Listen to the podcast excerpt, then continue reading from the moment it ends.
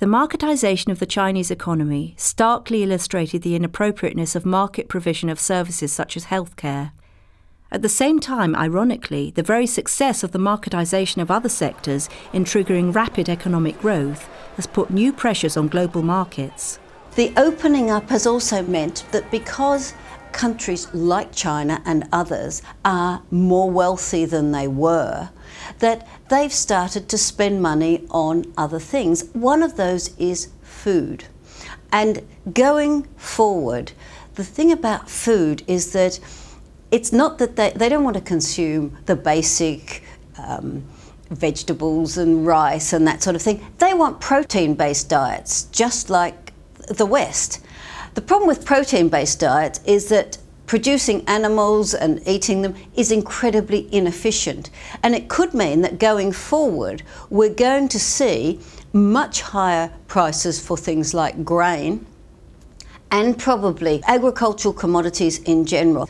Food prices go up, those that can afford it will still buy, and of course, the poorest parts of the world and the poorest um, economies will suffer. The failure of the market to allocate food fairly, rather than an overall shortage of food, lies at the heart of the intermittent food crises of the early 21st century and illustrates how individual self interest can operate through markets to generate instability and inequality. The market is an allocator of resources. Is it a good allocator of resources? Perhaps not.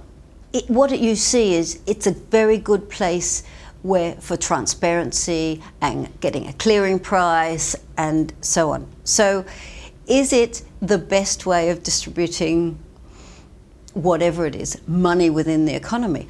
Well, not necessarily. You have a price, uh, but the distribution of goods, it doesn't mean that it's fair. One of the great failings of the global economy of the last two decades is the way that it's seen a continuing uh, maldistribution, a negative redistribution of wealth from poor to rich.